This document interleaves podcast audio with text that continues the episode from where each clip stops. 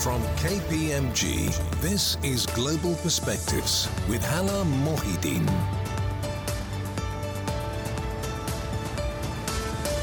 Hello and welcome to Global Perspectives, the podcast series from KPMG focused on the big international issues and inspiring leaders helping to shape a more sustainable world where CEOs and their companies can flourish. David Ko and Richard Busellato were your classic investment managers. Both had decades of experience and worked successfully for some of the world's biggest financial institutions and hedge funds. But the duo eventually decided to take a different path, radically turning their resumes into resources. Since co founding Rethinking Choices, David and Richard now work with businesses and communities to devise sustainability strategies for a world where resources are limited. They recently jointly penned a book called The Unsustainable Truth, which aims to shine a light on some of the damage the financial services world can do to the planet if it doesn't focus more on sustainable issues. David and Richard, thank you both for joining us on Global Perspectives. Thank you, Halla. It's a pleasure. And thank you for inviting us. Indeed. Thank you very much for having us here. Now, your story is interesting, especially given that both of you have decided to take a radically different career path together. What motivated that change? And which of you took the first step? well, we, we took it together.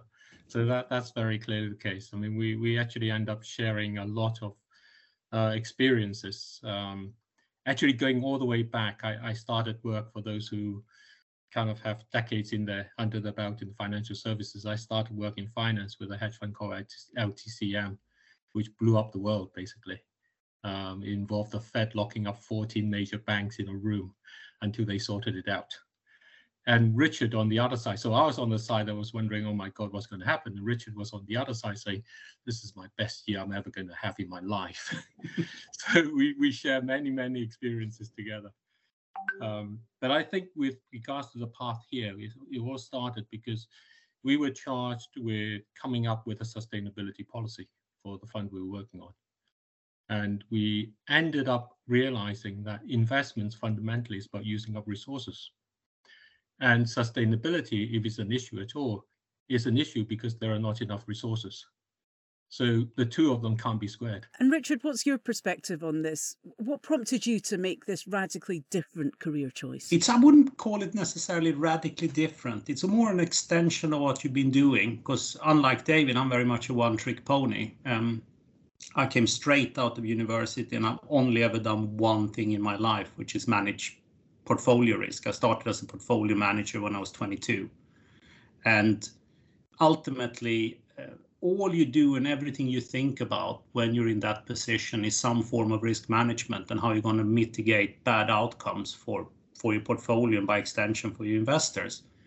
And sustainability is really not that different. And both of us, I think, take a little bit of an issue with the ESG label, which is very much a marketing tool for the industry rather than dealing with the underlying issues, which is one of incredibly elevated risks coming from the fact that we're using too much resources on this planet and we're not prepared to deal with the problems up front. We're rather more inclined to kick it down the road. So it's not radically different, but you're away from the day to day buzz of seeing ticking up, ticking down. Is it good? Is it bad for me?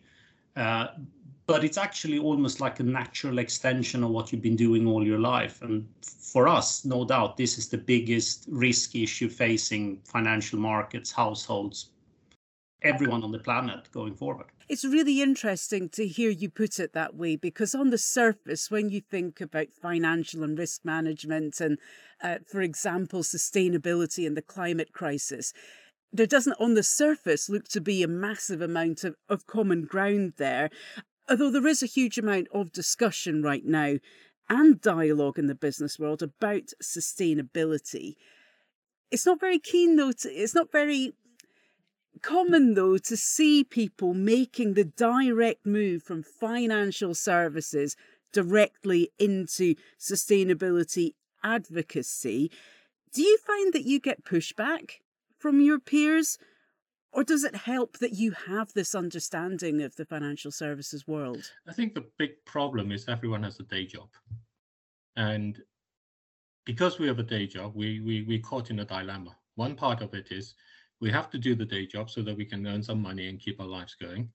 And the other part of it is because we're doing our day job, we have to advocate for the day job.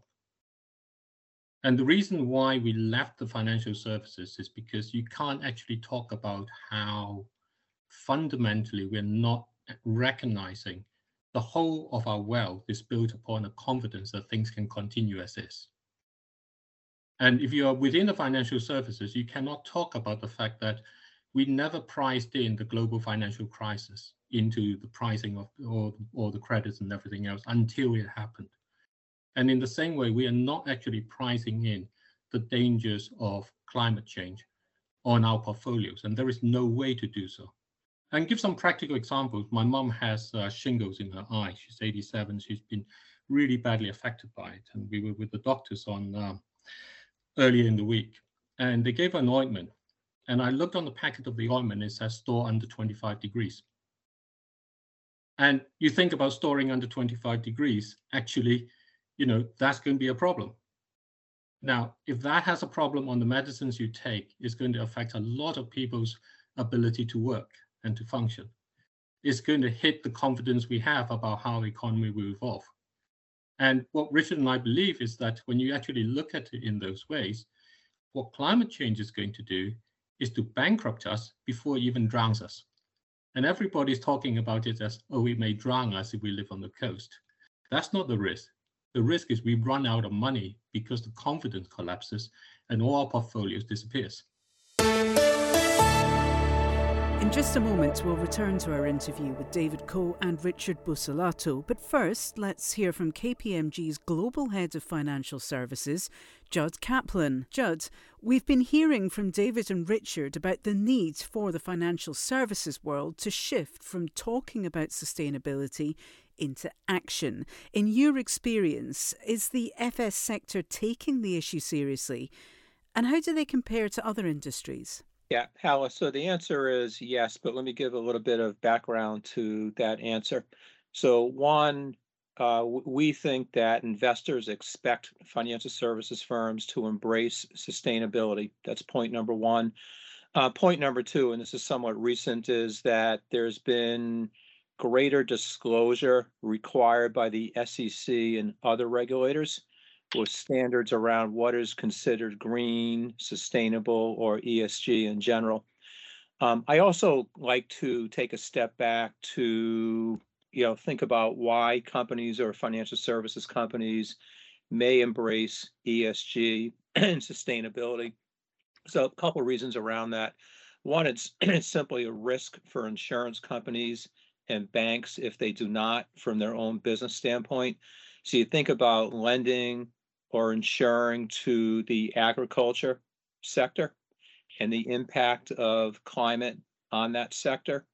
Uh, one, you know, similarly in the case of real estate and real estate next to rising sea levels and the impact of what it means to a bank's lending portfolio or insurance companies that insure that type of real estate. Um, second point around the why is companies simply can no longer hide meaning from anything related to damaging the environment or being associated with damaging the environment. And finally, it can be an area of differentiation for financial services companies. So, with that, and maybe back to your original question, we have seen a significant increase in the number of asset management and PE firms focused on sustainability. We've also seen a lot of the large traditional asset management firms acquiring, excuse me, niche um, firms or funds focused on sustainability. And in addition, we've seen ESG assets at banks. When I see ESG assets, meaning assets, lending assets focused on sustainability, increased by something like a multiple of 25 in the past 10 years, which is pretty significant. The last few years have really challenged all sectors, from the pandemic to the Russia Ukraine conflict. Given that we're in such a geopolitically uncertain time, how is the financial services industry holding up right now? And what's the outlook for FS in the next year or so? So the answer, short answer again, is um, ho- holding up well. But let me give you a little bit longer answer to that question.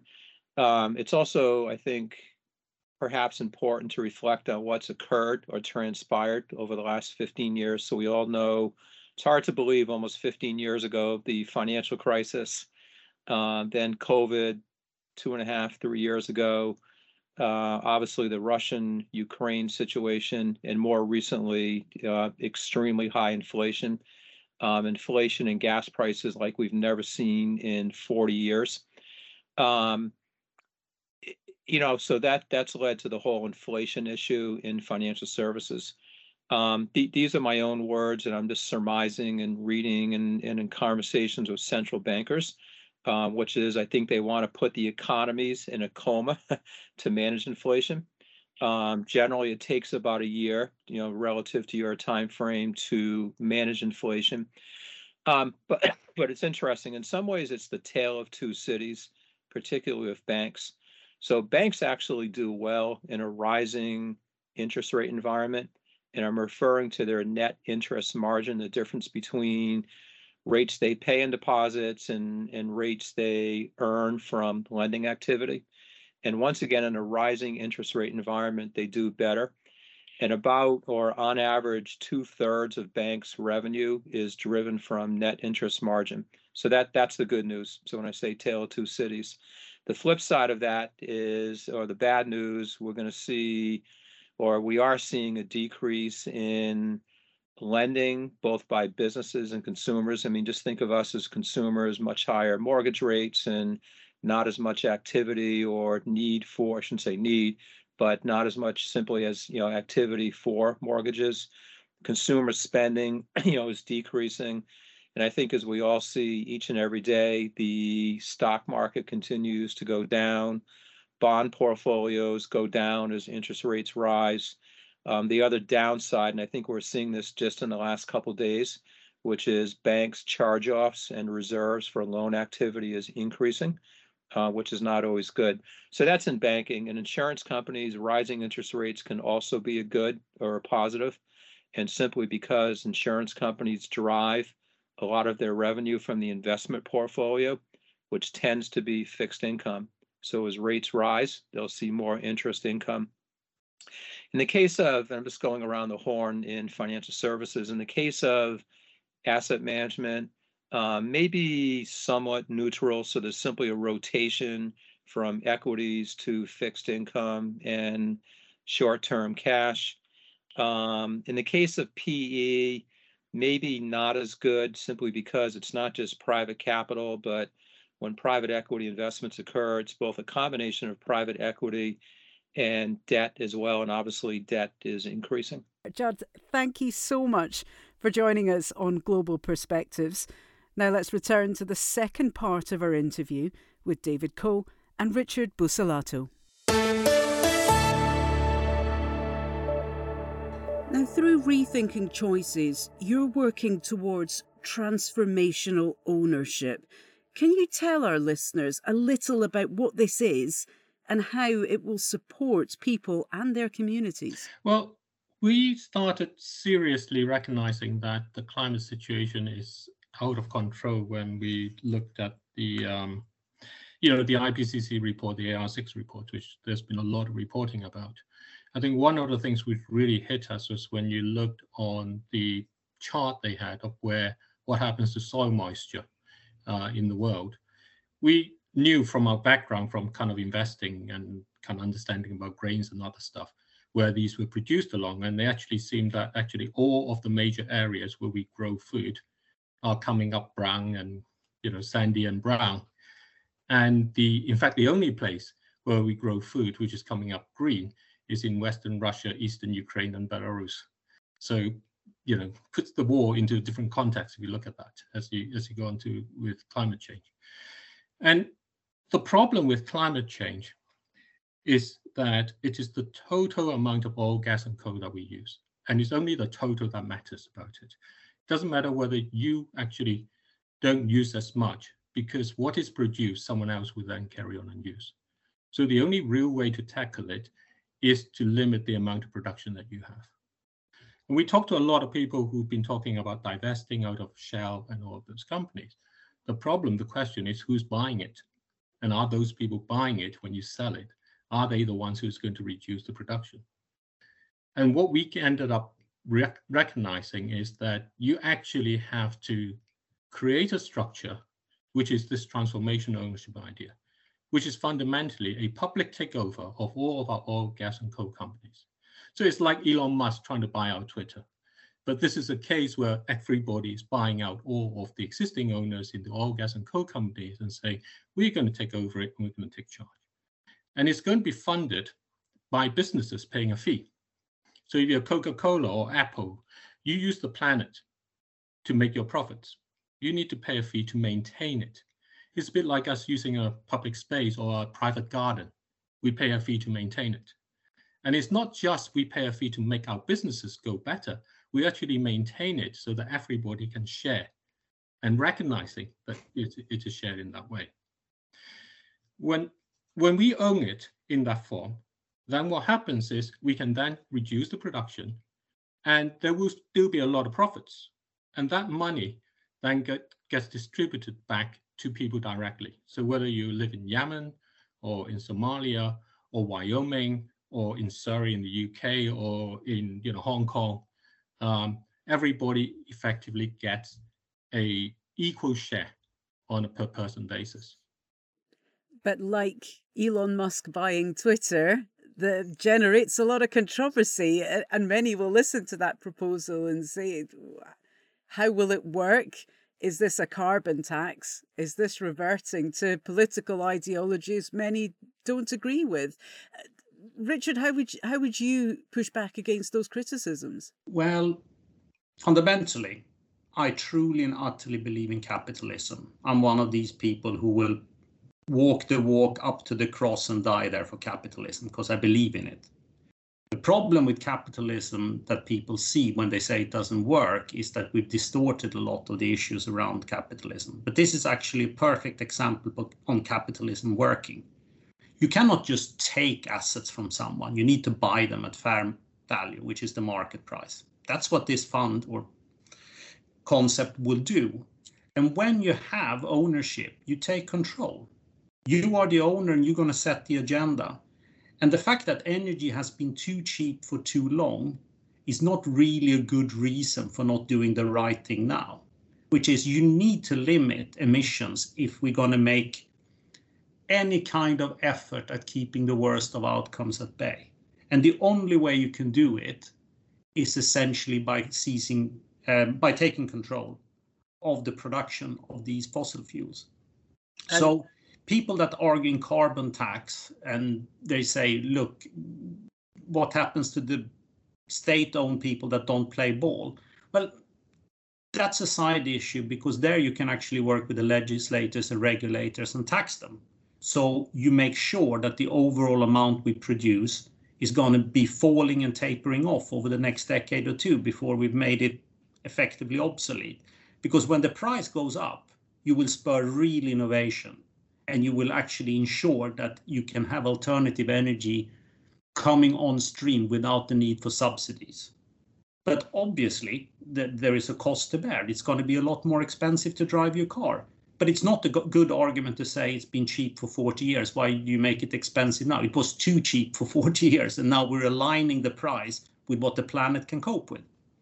And I think it's important to add that you know the the owners who are the owners, because when if you take for example a business like Apple makes a contribution law, the owners are the investors in Apple are the owners of Apple, which is your pension fund, your savings fund, and all of those things. It makes you the owners. It doesn't make Elon Musk the owner. It makes everybody along to do so. And so everyone, by going along with this and proposing to the businesses that they own and say that you need to pay a fee, what you're doing is providing a global mandate to say that actually we are taking back control Uh, we can't trust the governments because the UK is already allowing drilling in oil for oil in Surrey. Uh, existing shareholders are now predominantly interested in financial, their own financial interests. So we're just going to use the capital markets to take back control over what we feel is the thing that collectively across the world we all need to do. And Richard, a final thought from you. Are you optimistic? I'm always an optimist, but I'm also very much a realist. And I think it's becoming increasingly clear that the political system is unable to cope with the challenges, largely because politics is driven by one thing only, and that's the next election cycle. So, in many ways, the biggest hope you have from political perspective is that you get a second term US president where a re-election is no longer uh, the major focus because then you can actually do the right things. Otherwise, politicians essentially end up taking policy decisions that are focused on winning the next election. So the help is not going to come from politics. And that's why we believe in capitalism as a mechanism to at least trying to address these issues. So I'm optimistic on markets realizing that your portfolios are going to face bankruptcy down the road unless you start tackling the biggest problem you have in your portfolio, which is you cannot divest, you cannot hedge, and you can't really diversify out of a global portfolio because we only live on this place called Earth. So you have to tackle the issue up front, and the only way we can tackle it is by addressing it immediately and reducing our emissions by taking control of the supply. Okay, a fascinating uh, and thought provoking discussion, gentlemen. Thank you so much. David Ko and Richard Busellato, thanks for joining us on Global Perspectives. I'm Halla Mohieddeen. Join us next month where we'll be chatting to another inspiring business leader. If you want to hear more of KPMG's global podcasts, head now to home.kpmg.